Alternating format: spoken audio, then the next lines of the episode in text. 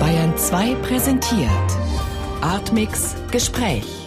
Künstler und Wissenschaftler zu Medienkunst und digitalen Kultur. Immer freitags ab 20.30 Uhr im Hörspiel Artmix. Bayern 2. Hörbar mehr vom Leben.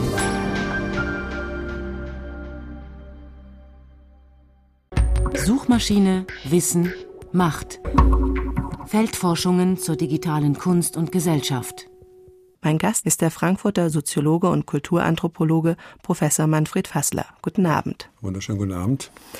Herr Fassler, Sie sind Professor am Institut für Kulturanthropologie und europäische Ethnologie der Johann Wolfgang Goethe Universität Frankfurt am Main und beschäftigen sich seit vielen Jahren mit der Rolle, die Medien in unserer Gesellschaft spielen, haben sogar eine Zeit lang selber als Journalist gearbeitet und sich dann aber doch auf die Wissenschaft verlegt mit Schwerpunkt Wissensgesellschaft und Wissenskulturen. Ja. Dazu passt ja vielleicht auch ganz gut, dass ein Aufschrei durch die Feuilletons ging, als bekannt wurde, dass das traditionsreiche Verlagshaus Langenscheid seine Enzyklopädie, dem Brockhaus, künftig nicht mehr als 30-bändiges und wahrscheinlich auch mindestens 30 Kilo schweres Lexikon auf den Markt bringen wird, sondern alle seine Inhalte kostenlos im Internet jedem Nutzer frei zugänglich macht. Besitzen Sie selber eigentlich ein Brockhaus? Ja, ich sitze, besitze noch einen fünfbändigen alten äh, Burghaus, den ich von meinen Eltern geerbt habe. Ähm, ich fand das ganz interessant, die Reaktion in den Feuilletons. Es war ja nicht nur Aufschrei, sondern es war ja auch ja ein bisschen Genugtuung in manchen Kommentaren. Mhm. Ich finde es sehr spät, dass Brockhaus oder Langenscheid so reagiert. Also seit äh, 17 Jahren haben wir das World Wide Web und verschiedene Formate, die sich mit Wissen beschäftigen, sicherlich auch mit äh, Wissen, das von Nutzerinnen und Nutzern in die Netze gestellt werden.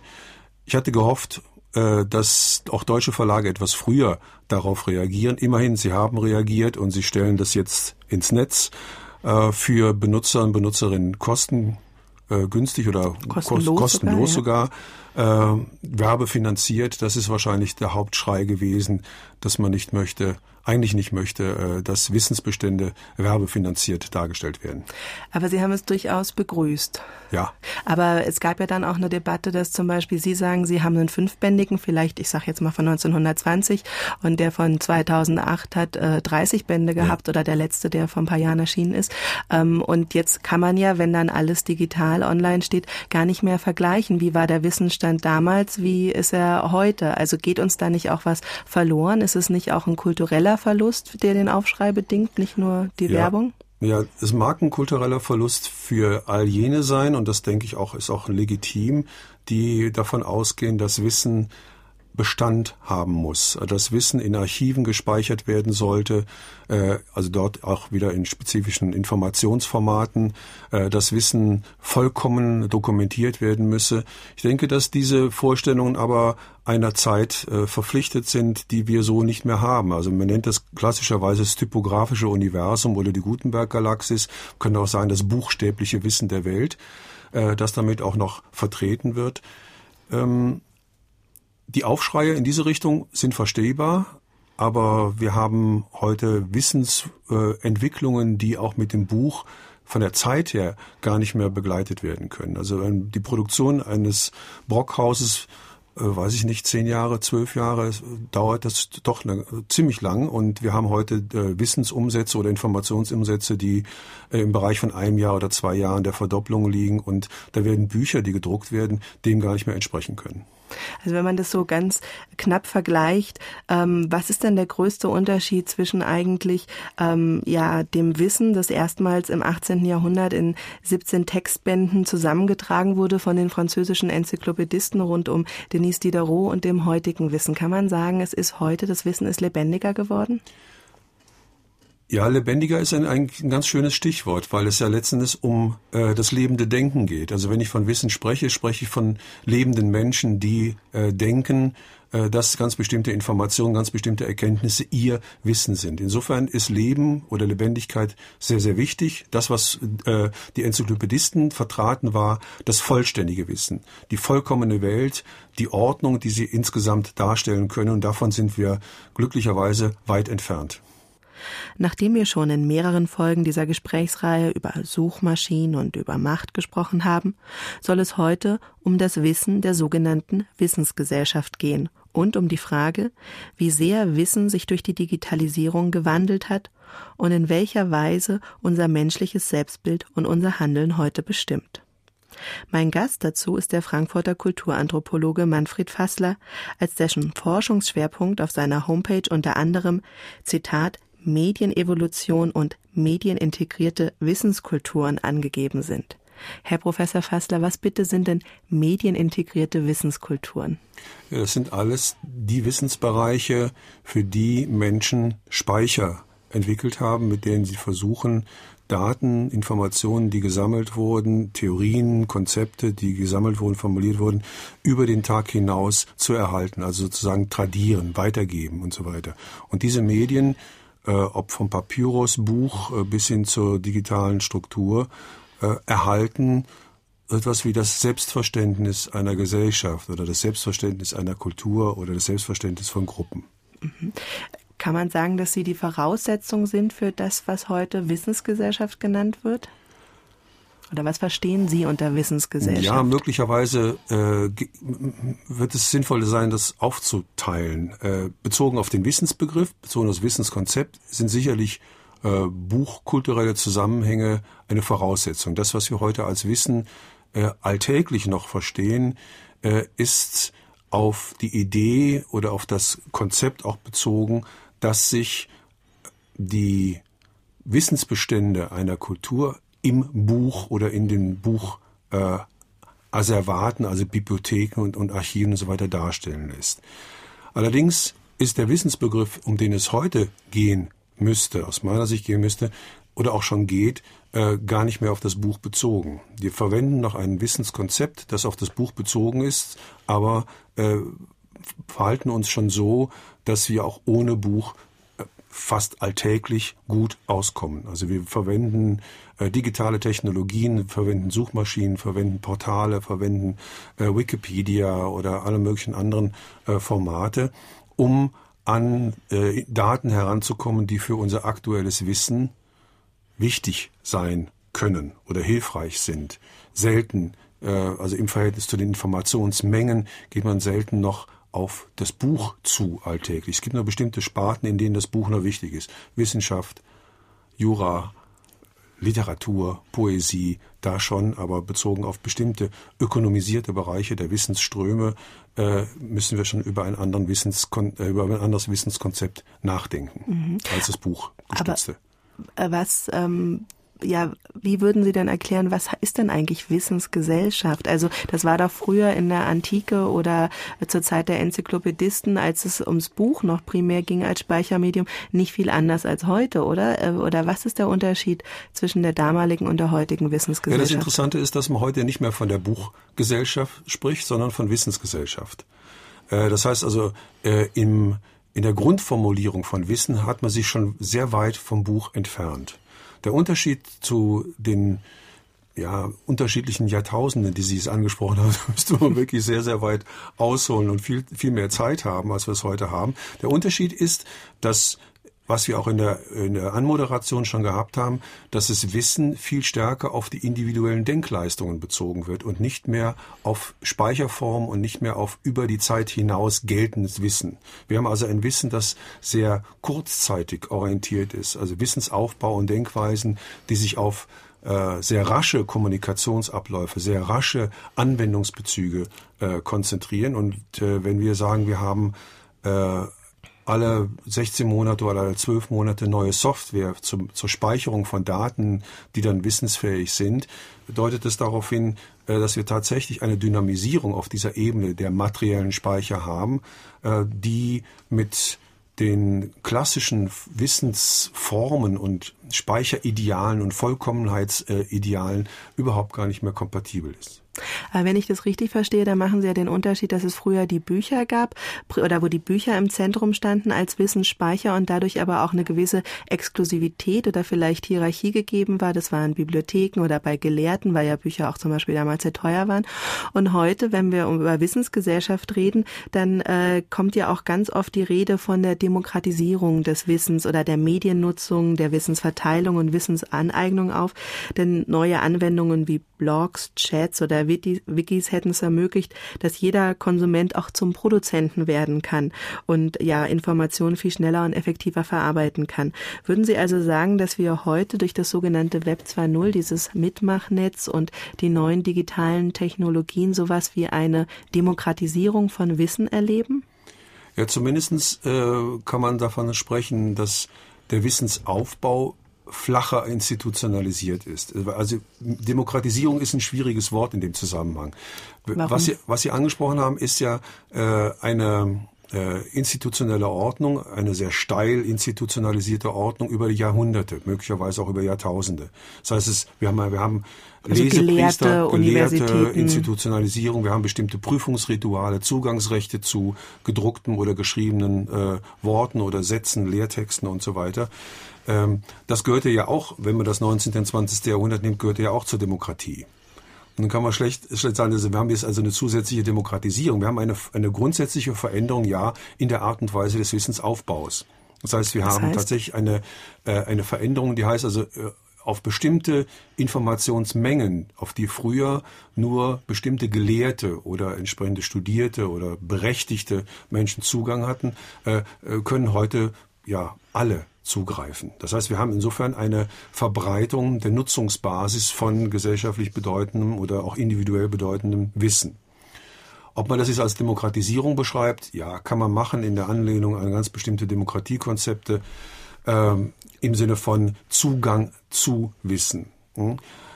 Heißt aber noch nicht, dass äh, der Zugang zu Wissen garantiert, dass die Verwendung äh, oder Zugang zu Daten, dass die Verwendung dieser Daten im Sinne einer Demokratisierung stattfinden. Also die informationelle Selbstbestimmung heißt für mich auch, dass ich innerhalb des Netzes so etwas haben müsste wie Öffentlichkeiten.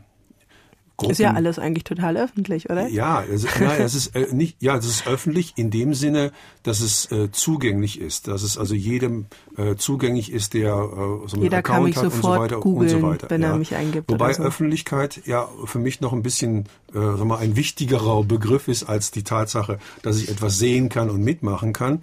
Das heißt auch, dass äh, Themen gebildet werden, Themenbereiche als wichtig anerkannt werden äh, und die dann auch äh, durchgesetzt werden können mit Hilfe von äh, Netzprozessen. Das findet zum Teil statt im Sinne von, äh, dass äh, bestimmte Chip-Hersteller die Fehler in der Entwicklung gemacht haben und diese Chip-Hersteller diese Fehler nicht zugeben wollen, dann innerhalb des, des Netzes geflamed werden. Das heißt, sie werden gebrandmarkt und äh, es heißt dann äh, auf dem Markt von 120 Millionen oder 200 Millionen äh, Usern kauft keine Chips von deren der Firma. Ich will jetzt die Firma nicht nennen. Ne?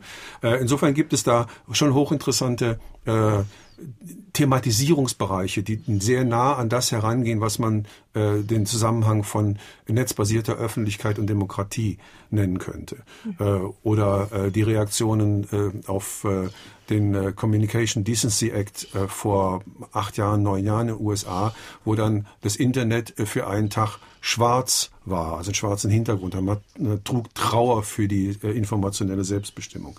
Dieser Zusammenhang von Demokratie und Informationstechnologie, der ist in der Tat hoch spannend, aber hat meiner Meinung nach äh, keinen so direkten Bezug zum Zugang zu Datenmengen, sondern hat eher den Bezug zu der Frage, äh, wie können sich Gruppen äh, weltweit oder innerhalb einer Gesellschaft über das Netz organisieren, wie können sie Themen finden und so weiter. Und da denke ich, äh, sind äh, viele Communities auf einem ganz interessanten Weg. Würden Sie denn sagen, dass ähm, was Sie da alles beschreiben, diese neuen Chancen und Möglichkeiten, dass es grundsätzlich erstmal zu begrüßen ist? Also dass wir ähm, ja vielleicht wirklich eine auf dem Weg sind, eine schlauere Gesellschaft, eine schlauere Menschheit zu werden, wie es mal ähm, der französische Philosoph Pierre Lévy auch visionär äh, vorher gehofft hat, sozusagen, prophezeit? Ja, das könnte sein, also wenn, muss ich sicherlich, dafür bin ich jetzt wieder ein bisschen zu wissenschaftlich, muss ich die Kriterien solcher Bewertungsverläufe genau angucken. Ich denke schon, dass äh, mit der medientechnologischen Entwicklung, die wir in den letzten 15 äh, Jahren, 20 Jahren haben, so etwas wie eine weltweite äh, mediale Intelligenz entstanden ist. Also eine neue Art, Welt wahrzunehmen und nicht nur in, der, in dem monologischen Medium des Buches irgendwelche Wahrheiten zu finden, sondern sich auf Audiovisualität, auf bewegte Bilder, auf, äh, ja, auf Screens und so weiter einzustellen und diese als Teil des Kommunikationsnetzwerkes von mir mit meiner Welt wahrzunehmen und darüber dann auch Entscheidungen zu treffen, welche Informationen sind mir wichtig, welche sind mir nicht wichtig, mit welchen Gruppen will ich zu tun haben und so weiter. Darauf bezogen denke ich schon, es ist so etwas wie eine äh, zivilisatorische Intelligenz entstanden, die sich mit Medien enger verbindet, als das es vielleicht vor 20 Jahren gedacht war. Herr Fassler, aber um erstmal noch genauer diesen Begriff Wissen fassen zu können. Es macht mich ja auch so ein bisschen skeptisch, dass überall immer von Wissen und Wissensgesellschaft die Rede ist. Was sind denn heute eigentlich ähm, die entscheidenden Kennzeichen unseres digitalen Wissens? Also was für eine Art von Wissen ist das? denke, dass der wichtigste Terminus äh, der des Zusammenhangswissens ist. Also nicht, dass ich äh, Funktionswissen diskutieren muss. Das ist in den letzten 200 Jahren schon intensiv diskutiert worden, wie was abläuft, also kausales Wissen. Wenn ich da einen Stein reinwerfe, geht die Scheibe kaputt und so weiter. Also diese, diese ganzen Verläufe, die sich mit äh, Kausalitäten und Funktionen beziehen, äh, verbinden lassen. Äh, um die geht es ja gar nicht. Die, die werden weiterhin produziert, aber der, der wichtige Schritt ist, dass wir auf der Ebene von äh, unsinnlichen Erfahrungen Zusammenhänge äh, konstruieren müssen. Und das will ich vielleicht ganz kurz erklären.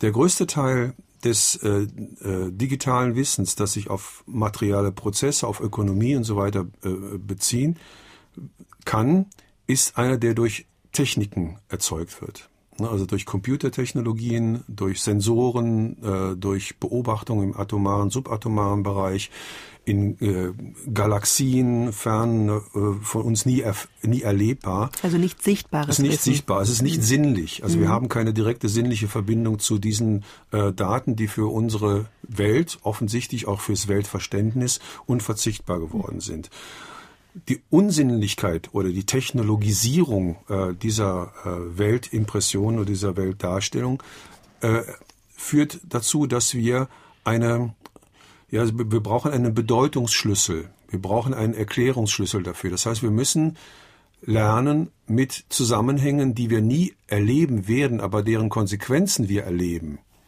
umzugehen. Und das meine ich mit Zusammenhangswissen, Prozesswissen. Äh, dass wir also abstrakteres eine, Wissen auch ja eigentlich. abstrakteres Wissen wird mhm. abstrakter mhm. und gleichzeitig wird mit dieser Abstraktionsfähigkeit äh, eine eine gesteigerte Sensibilität verbunden werden. Also wir brauchen äh, so etwas wie eine abstrakte Sensibilität. Das ist vielleicht ein Paradox äh, bezogen auf bisherige Verständnisse von Abstraktion äh, und, und Sinnen. Aber äh, unser Gehirn erzeugt die Sinnlichkeit dieser Abstraktion. Und wir lernen, mit äh, immer komplexeren Zusammenhängen umzugehen. Äh, ob wir denen dann folgen, ob wir sie mögen, ob wir sie lieben, ist eine ganz andere Frage. Ne? Aber wir lernen, äh, mit solchen komplexen, abstrakten Zusammenhangswelten zu leben und uns darauf einzustellen. Also bis hin zu der Tatsache, dass ich zum Geldautomaten gehe, ein Elektrochip reinschiebe und eine Nummer eingebe und dann tatsächlich Geld kommt also das heißt, ich habe da schon hochinteressanten Virtualitäts- und Abstraktionsmix. Mhm. Aber also diese Abstraktion ist natürlich das eine und auch die Gefahren, die damit vielleicht manchmal einhergehen. Oder Sie sagten, wir bräuchten eine Sensibilität zum Beispiel über Überwachung oder wie wir erfasst werden. Aber die andere Seite der, dieser Art von Erfassung, auch zum Beispiel, wenn ich Geld abhebe und das wird alles registriert ähm, und das ist abrufbar, ist ja auch, dass diese, dass die Art von Wissen, die zirkuliert, ähm, ich würde sagen, flüssig geworden ist durch die Digitalisierung. Oder wir haben ja gerade über Bücher gesprochen und haben im Vergleich dazu die digitalen Datenströme, wo ja schon die Assoziation Wasser anklingt. Also kann man sagen, dass eigentlich und auch gerade im globalen Internet, ähm, wo ja oft auch Englisch die Verkehrssprache ist, dass das Wissen flüssig und grenzenlos geworden ist im Gegensatz zu früher, wo es irgendwie fest und nationalstaatlich gebunden war? Nein, das Wissen ist auf äh, äh, das zurückgestuft worden, äh, wo es eigentlich immer hingehört, nämlich auf Information. Ja, und die, die, Was ist denn der Unterschied zwischen Information und Wissen? Ja, Wissen ist äh, so etwas wie verbrauchte Information. Also ich mache aus Information ein Erkennen. Ich habe ein Aha-Erlebnis und sage, hey, genau, so ist es. Das, das hat mir gerade noch gefehlt. Ein Mehrwert also, oder Ja, also, so, also hat mir gerade noch gefehlt, positiv oder mhm. negativ. Ist ja mhm. egal. Ne? Mhm. Äh, und in dem Moment, wo ich äh, dieses Aha-Erlebnis habe, also ein klassisches äh, Heureka, wie auch immer, ne, äh, habe ich eine Form des Zusammenhangs kennengelernt. Also das, das würde ich als Wissen beschreiben. Und das ist nach wie vor eine Fähigkeit, die an das Individuum gebunden ist. Die Aneignung von Wissen. Ja, genau. sozusagen. genau. Die, oder an, Aneignung von äh, wissensfähigen Informationen. Würde ich würde es lieber so rumformulieren. Äh, und das, was was geschehen ist und meiner Meinung nach auch äh, logischerweise mit den digitalen Vernetzungsprozessen technologisch oder materialiter äh, verbunden ist, ist, dass dieses, ähm, diese Informationsströme nicht mehr an äh, an eine bestimmte Materialität, an Buch oder an Institutionen oder an Nationen gebunden ist, sondern es ist ein weltweit zur Verfügung stehendes äh, ja, technologisches Szenario, Informationen zu speichern oder zu erzeugen. Das, was Sie angesprochen haben mit der Speicherung, ist allerdings auch meiner nach äh, die, äh, ja vielleicht die nicht bedachte Negativentwicklung äh, des, des Netzes oder der Speicherproduktion. Also vor zehn Jahren oder neun Jahren wurde gefeiert, dass äh, alle Informationen gespeichert werden können. Das heißt, da ist der, der sogenannte Quantensprung, also eine kleine, aber radikale Veränderung äh, in der Speichertechnologie äh, vollzogen worden und heute können alle Daten, die produziert werden, gespeichert werden. Ähm, das hat eigentlich eher negative Folgen für Wissen, mhm. weil diese Daten reduziert werden müssten auf Erkenntnis und dafür fehlen uns weltweit noch die sinnvollen Regeln. Mhm. Aber um nochmal zurückzukommen von dieser Ebene, was man über Individuen wissen kann oder andere über andere wissen können, auch nochmal zur Frage des Wissens des Einzelnen, also wie man sich Wissen aneignet. Sie sagen, ähm, das ist nach wie vor wunderbar oder wie man Informationen in Wissen verwandelt. Aber Ihr Kollege, der äh, Medientheoretiker Friedrich Kittler, hat ja einen sehr schönen Begriff oder interessanten Begriff auch für den gegenwärtigen Zustand des Wissens geprägt, nämlich den vom vom Userwissen, also dass wir es heute primär mit einem Anwendungswissen zu tun haben, was kein Aneignen mehr ist im Sinne wie früher, dass man sich Jahre, Jahrzehnte lang Bildung erwirbt, über die man dann sein Leben lang verfügt als Jurist oder was auch immer, sondern dass wir heute eigentlich nur wissen müssen, wie man Maschinen und irgendwelche Funktionen wie Chats oder Blogs so effektiv wie möglich bedient und dass wir aber diese Informationen auch ganz schnell wieder löschen müssen, wenn nämlich die neuen Anforderungen da sind. Also dass es immer nur geht, wie Wissen auf eine Festplatte aufzuspulen und wieder abzuspulen. Ja. Ist, was sagen Sie zu dieser Beschreibung des heutigen User-Wissens? Also wenn äh, Friedrich Kittler generated dazwischen setzen würde, würde ich ihm sofort folgen. Also, also ich habe ich hab so etwas äh, sicherlich zu beobachten wie User-Generated Contents oder User-Generated Knowledge. Also das, also, was im Web 2.0 genau, als diese vom ja. äh, Nutzer produzierten Inhalte ja. gefeiert wird. Also ich kann, ich kann kein, also ich kann kein Wissen ähm, als als einzelnes Wissen formulieren, sondern Wissen ist immer Mitwisserschaft. Also ich brauche immer eine Gruppe, in der eine bestimmte Erkenntnis zu Wissen gemacht wird. Und wenn ich jetzt äh, äh diese Definition nehme, äh, die den User in ein einzelmenschliches Verhältnis zur Technik stellt, dann hat das mit der heutigen Situation nichts zu tun weil wir äh, nicht ein einzelmenschliches Verhältnis zur Technik haben, sondern die Technik ist im Moment der Hort sozialer Kontakte. Technik, äh, die technologischen oder Cyberspace-Räume oder virtuellen Räume sind die Räume, in denen äh, soziale Beziehungen stattfinden, von Virtual Neighborhood bis hin zu Gruppenprozessen, Schüler-VZ, Studi-VZ, ich weiß nicht, was, was es alles inzwischen an, äh, an, an Gruppen gibt. Und ich habe äh, weltweit eine Milliarde Menschen äh, tagtäglich, die berufsmäßig gezwungen in Netzen arbeiten, und zwar äh, projektgebunden. Das heißt, sie haben etwas vor, sie müssen koordinieren, sie müssen kooperieren. Und unter dieser Voraussetzung verändert sich der Informationsstatus unter den Bedingungen der zu kooperierenden Informationen. Also habe ich User-Generated Content. Und mhm. äh, da ist da ist das die einzelne äh, Technikbeziehung, die einzelne Technikkompetenz ist sicherlich eine Basis äh, aber genauso wie wir Alphabetisierung äh, äh, auferlegt bekommen haben, äh, ist das eine Kompetenzebene, die eher so auf der Ebene von Soft Skills anzusiedeln ist. Aber darüber definiert sich für mich nicht das Weltverhältnis von Mensch und Technik. Also Sie würden eher äh, den positiven Aspekt der neuen kollektiven Intelligenz in gewisser Weise betonen. Wobei ich mich jetzt dann frage, ähm, Sie schütteln auch schon so den Kopf, aber dass zum Beispiel im Internet ähm, Sie entscheidender finden, dass dort sehr, sehr viel Wissen bereitgestellt wird. Aber was machen Sie denn zum Beispiel, wenn Ihre Studenten dort äh, ihr Wissen einfach anzapfen und samplen sozusagen oder Copy- und Paste-mäßig Ihnen Arbeiten geben, äh, die Sie aus Wikipedia oder Google irgendwie sich zusammengeschrieben haben? Ist, was halten Sie von dieser Art von Wissen? Ist das äh, wirklich ein qualitativ gutes Wissen oder war das Wissen, dass man sich hart in Ihrer Studienzeit vor vielleicht, sage ich jetzt mal 20 Jahren, erarbeiten musste, nicht ein wertvolleres Wissen, wo man viel genauer, mehr denken musste, mehr auswählen musste, sich da etwas viel substanzieller angeeignet hat, als es heute passiert. Also wenn ich mir überlege, äh, wenn ich mich mal ehrlich daran erinnere, wie ich meine ersten Referate geschrieben habe, äh, dann waren das ja keine Referate, die aufgrund von exzellenter Autorenschaft zustande kamen, sondern das waren Referate, äh, die ich so aufgebaut habe, dass ich Textstellen von anderen Leuten, die ich interessant fand, umgeschrieben habe. Ne? Und dieses Umschreiben ist sicherlich ein ganz wichtiger Lernschritt. Ne? Die Fähigkeit, also so etwas wie eine äh, schlüssige Umschreibungspolitik dem äh, Professor oder Professorin zu verkaufen, äh, ist äh, für die für das Grundstudium sicherlich ein ganz wichtiger Akt. Also Sie meinen, hm? Sie haben genauso gesampelt wie Ihre ja, Studenten sicher. heute? Ja klar. Aber ja, klar. ist nicht die Art, wie man suchen muss, auch zum Beispiel etwas ähm, oder dieser detektivische Instinkt, äh, geht der nicht verloren, wenn ich einfach nur googeln muss und nicht mehr suchen, nicht recherchieren?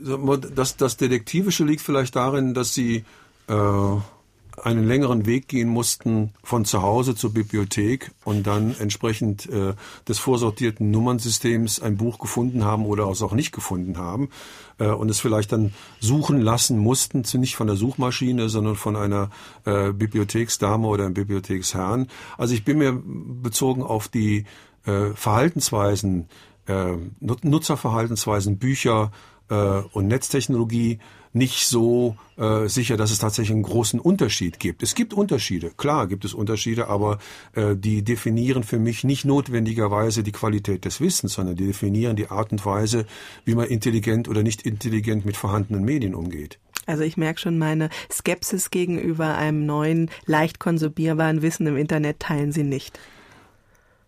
Nein, nicht, nicht so. Also, also ich bin nicht so skeptisch. Ich denke, die Fragen liegen auf der Ebene von äh, Regeln, von Hierarchie, Hierarchisierungen, von Denkmuster vermitteln, von richtige Fragehaltung äh, zu entwickeln. Das ist letztendlich das, was wir machen müssen. Die Daten sind da. Wir müssen nur die, äh, den, den Menschen, ob jung oder alt, uns selber auch immer erklären, was wir mit diesem Zeug eigentlich anfangen wollen. Was interessiert uns daran? Nun gibt es aber auch eine ganze Menge Kritiker, ähm, auch gerade so in den letzten Monaten sind in den Feuilletons zum Beispiel von dem FAZ-Herausgeber Frank Schirmacher oder dem SZ-Redakteur Bernd Graf sehr, sehr kritische Stimmen gegenüber dieser, ja, User-Generated Content, also diesem Web 2.0, wo jeder ganz einfach kommunizieren, seine Meinung verbreiten, sich Wissen aneignen kann. Also sehr kritische Stimmen laut geworden, die von einer neuen Unübersichtlichkeit, einer mangelnden Qualität Qualität, Subjektivität etc. sprechen und den Qualitätsjournalismus dem zum Beispiel entgegenhalten. Sie vertreten ja eine sehr differenzierte, eher positive äh, Position, würde ich mal sagen, wie wir bisher im Gespräch rausgearbeitet haben, äh, Herr Professor Fassler. Aber trotzdem fordern Sie in Ihrem Texten auch so etwas wie eine zweite Form der Aufklärung. Was meinen Sie damit? Warum brauchen wir heute eine zweite Aufklärung? Ja, das Interessante ist, die Frage, was hatte die erste Aufklärung für einen Sinn gehabt? Die erste Aufklärung war ein Versuch, also das, was äh, im 18. Jahrhundert und also aus dem 18. Jahrhundert auch ins 19. Jahrhundert äh, äh, herüberragte, war ein Versuch, äh, Mündigkeit zu definieren. Ne? Also diese Klassen, aus der, der, der, genau, die selbstverschuldete Unmündigkeit, äh, wenn man also diese Kantsche Formulierung nochmal nehmen darf. Und Mündigkeit hieß, äh, Legitimation hieß, äh, Ordnungen sind legal oder müssen legal sein. Sie dürfen sich nicht mehr über Geburtsrecht oder über Kirchenrecht und so weiter definieren. Hieß auch, ähm, dass auf der Grundlage des nachvollziehbaren und überprüfbaren Wissens, da sind wir ganz nah bei dem heutigen Thema, ähm, die, die Menschen Interesse bilden dass sie ein, ein gemeinsames Verständnis von Welt entwickeln und möglicherweise unterschiedliche Positionen haben äh, und äh, diese unterschiedlichen Positionen in Form von äh, Politik, in in Form von Parteien, in Form von Positionen und so weiter formulieren dürfen und können. Die Absetzungsbewegung war eine Absetzungsbewegung äh, innerhalb eines Nation, sich als Nationalstaat bildenden gesellschaftlichen Gefüges. Also erstmal war eine ganz wichtige Territorialisierung. Und es war eine Absetzungsbewegung äh, gegenüber den äh, ja nur einwertigen Lesarten oder nur in einer bestimmten Weise zugelassenen Lesarten der Bibel, bestimmten zugelassenen Lesarten von Texten und so weiter, die zur Verfügung standen. Was bedeutet die, das für heute? Ja, es wird interessant. Also wenn man jetzt die, die Frage stellt, äh, hat das äh, Erfolg gehabt? Kann man sagen, ja, im weitesten Sinne hat das, was die europäische Aufklärung genannt werden kann, Erfolg gehabt im Sinne der Verweltlichung der Ordnung, der Legitimationsentwicklung und auch der Expansion von Wissenschaften und unterschiedlichen Meinungen Demokratie. und Positionen und so weiter. Demokratie, das, was man dann also mit Verfahrensebenen und so weiter auch damit beschreibt. Die Situation, in der wir heute, äh, in der wir uns heute befinden, ist eine Situation, die manchmal nach ungenau oder auch vielleicht falsch beschrieben wird mit äh, der neuen Unübersichtlichkeit. Also ein alter Terminus auch von Jürgen Habermas ist gerne äh, immer, immer, immer mal wieder genau. zitiert. Genau. Ne? Ähm, die Situation ist eine, dass wir eine äh, also dass wir Medientechnologien entwickelt haben, mediale Strukturen tagtäglich nutzen, als universale und globale Strukturen nutzen, aber wir haben für diese äh, äh Nutzungszusammenhänge keine Regelebenen. Das heißt, wir haben eine, einen Regelungsmangel oder einen Hierarchisierungsmangel oder einen möglicherweise auch Deutungsmangel, der äh, heißt, äh, was bedeutet äh, dieselbe, dasselbe Datum, das ich jetzt hier für mich oder dieselben Datenströme, die ich hier habe, für jemanden in Kyoto? Was bedeutet das, der mit mir online kommuniziert? Welche Verständnisse von Demokratie oder von sozialen Zusammenhängen muss ich haben, um mit diesem Menschen nicht nur ökonomisch zu kooperieren und nicht nur Daten auszutauschen, sondern äh, eine Idee zu entwickeln, dass ich mit dem ja tatsächlich so etwas wie soziale Beziehungen eingehe.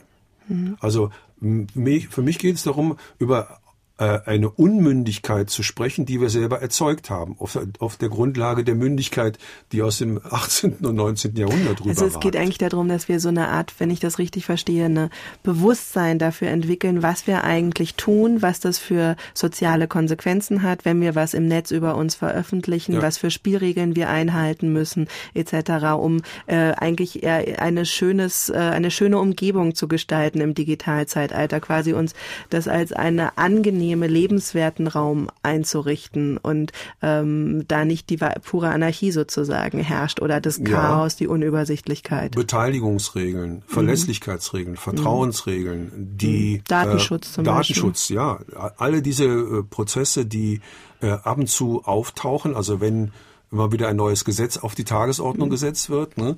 All diese sind ja äh, Prozesse, die wir äh, schon fast fahrlässig äh, ja, schleifen lassen. Ne? Mhm. Wir haben äh, eine Veränderung unserer sozialen Situation, die aus meinem, meinem Sinn unglücklicherweise mit Globalisierung als eine ausschließlich ökonomische Globalisierung verbunden wird. Aber wir haben eine informationelle Globalisierung, die so etwas äh, äh, hervorbringen ja wie Geosozialität. Also Gesellschaften, die weltweit verteilt sind. Da, also dafür ein Verständnis zu entwickeln, ist schon ein spannender Vorgang. Und darin wieder Verlässlichkeit, Vertrauen und Erreichbarkeit Partizipation äh, als eine Grundregel einzusetzen oder ein, äh, einzuführen, halte ich für einen wichtigen Schritt, also auch politisch, philosophisch einen wichtigen Schritt. Und deswegen meinte ich, es hat was mit Aufklärung zu tun. Mhm. Aber wenn ich das ähm, noch ein bisschen runterbrechen darf, quasi ist, es geht ja um auch so eine alte Forderung von Medienkompetenz oder dass man, was ja auch manchmal schon als Schulfach oder so diskutiert worden ist, dass man wirklich Medienerziehung einführen müsste, wo man solche Sachen lernt oder neues, das, um das zu beschleunigen, dass die Menschen, die auf diese neue Arten kommunizieren, auch ein Bewusstsein für die Konsequenzen ihrer, ähm, ja, ihrer Kommunikation ausbilden. Aber Würden Sie sagen, es geht um sowas wie ein Schulfach Medienerziehung, Medienkompetenz? Brauchen wir sowas Das heute? meine ich nicht. Ich meine nicht, ich meine nicht, dass die, dass die Schulen in der Lage sein werden, zeitnah so etwas äh, äh ständig äh, nachzusortieren, was Medienkompetenz sein könnte, weil äh, die Prozesse der Mediennutzung mit den Geschwindigkeiten der Lehrfachveränderungen in den Schulen nichts mehr zu tun haben. Also wir haben eine Dynamik von, von Medienkompetenzentwicklung, die außerschulisch ist, die familiär familiär ist, die in Peer Groups stattfindet. Das kann auch durch äh, Verhandlungen mit Ministerien oder innerhalb der Schule nicht eingeholt werden. Also das die heißt, Frage, Sie vertrauen da auf sowas wie eine ganz natürliche Intelligenz, das ja da. das sich das, von alleine da, entwickelt. Ja, aber das, mhm. der, der spannende Punkt ist äh, die Frage, äh, wie sortieren wir mit den Menschen, die diese Medien äh, nutzen und die möglicherweise auch ähm, viel mehr Kompetenzen, technologische Kompetenzen haben als ich zum Beispiel. Ne? Wie sortieren wir mit denen die Informationsströme so, dass damit keine Rassismen, keine äh, Verächtlichmachung, keine äh, äh ja, Gewaltförmigkeiten entstehen, dass keine äh, unsozialen, also nicht gesellschaftlich orientierten, nicht auf Gruppen bezogenen Verhaltensweisen entstehen, dass die, dass die Zusammenhänge lernen zu begreifen, obwohl es so zu sein scheint, dass es nicht, ja gar nicht diese Zusammenhänge erzeugt. Hm? Man muss da aufpassen, dass, äh, also, ja, dass man nicht zu sehr über Medienkompetenzen redet, sondern über, äh, ja, eher soziale Kompetenzen oder zivilisatorische Kompetenzen. Und da sehe ich die Aufgabe von Schule. Also es darf aber doch einer bestimmten ähm, ja, politischen Steuerung oder zum Beispiel über Institutionen wie die Schule in gewisser Weise. Ja, einer demokratischen Abklärung darüber, was man mit den äh, Internetzusammenhängen eigentlich möchte. Was will man damit? Als Mensch, der Kunst interessiert ist, der Demokratie interessiert ist, der nachbarschaftlich orientiert ist, der äh, sich informieren möchte, der selbstbestimmt leben möchte und so weiter. Wie machen wir das zurecht? Ne, was wir als soziales Gefüge in den letzten Ländern schon produzieren. Also ein Bewusstsein in was, was eine lebenswerte Wissensgesellschaft bedeutet. Zum Beispiel, würde. ja. Suchmaschine, Wissen, Macht. Feldforschungen zur digitalen Kunst und Gesellschaft. Fragebogen. Inwieweit hat die Digitaltechnologie Ihr wissenschaftliches Arbeiten verändert? Es hat meine Büroorganisation verändert. Inwieweit? Äh, ich habe mit meiner Sekretärin fast gar nichts mehr zu tun bei der Erstellung und Produktion von wissenschaftlichen Texten. Äh, es hat meine Präsenz in Bibliotheken drastisch verändert. Also ich bin viel mehr am Rechner, als dass ich in der Bibliothek rumsitze. Äh, ich habe auch keinen Bibliotheksausweis mehr. Äh, ich habe eine, ja, sagen wir mal, intensive Mail-Ebene, äh, die ich aber eher mit Attachments verbinde. Und über die Attachments äh, äh, ändert sich mein wissenschaftliches Denken doch ziemlich stark. Können Sie sich ein analoges Offline-Leben überhaupt noch vorstellen? Ja, klar. Ich lebe das doch auch jeden Tag. Also ich lebe jeden Tag auch ein analoges Offline-Leben, aber eben nur zu bestimmten Zeiten. In dem Moment, wo ich versuche, ähm, mehr über das zu wissen, was ich im Moment weiß, äh, mehr über meine Kontakte äh, zu erfahren, die da sind, die mich Menschen in Amerika erreichen wird, muss ich auf jeden Fall offline sein, äh, online sein, sorry. Was ist Ihre liebste Errungenschaft der digitalen Revolution? Welches Gadget, welche Technologie? Das Handy. Okay. Was ist Ihrer Ansicht nach die größte politische Herausforderung des Digitalzeitalters? Ähm, die Kontrolle zu reduzieren. Wie zum Beispiel durch also Vorratsdatenspeicherung etc. Ja, genau. Also äh, die größte politische Herausforderung wird wohl sein, äh, so etwas wie Verfallsdaten in die äh, informationstechnologischen Ströme einzuprogrammieren, sodass äh, das, was ich vor drei Tagen oder vor drei Jahren gedacht habe, nicht noch in 30 Jahren äh, zur Verfügung steht. Also nicht irgendwelche Partyfotos mir beim zum Bewerbungsgespräch ja. zum Verhängnis werden ja. können. Gibt es irgendeinen Weblog oder eine besonders informative Homepage, die Sie regelmäßig ansurfen und die Sie allen, die im Digitalzeitalter den Überblick behalten wollen, empfehlen würden? Nein. okay. Zeitung lesen? Radio Nein, alles angucken. Also ich, ich, ich möchte keine, äh, keine Empfehlungen aussprechen, sondern die Menschen, wenn sie wissen wollen oder Wissen in, äh, für sich selber entwickeln wollen, dann sollen sie suchen, suchen, suchen, suchen, suchen. Nicht nur mit Google. Nicht nur mit Google, nein, aber auch.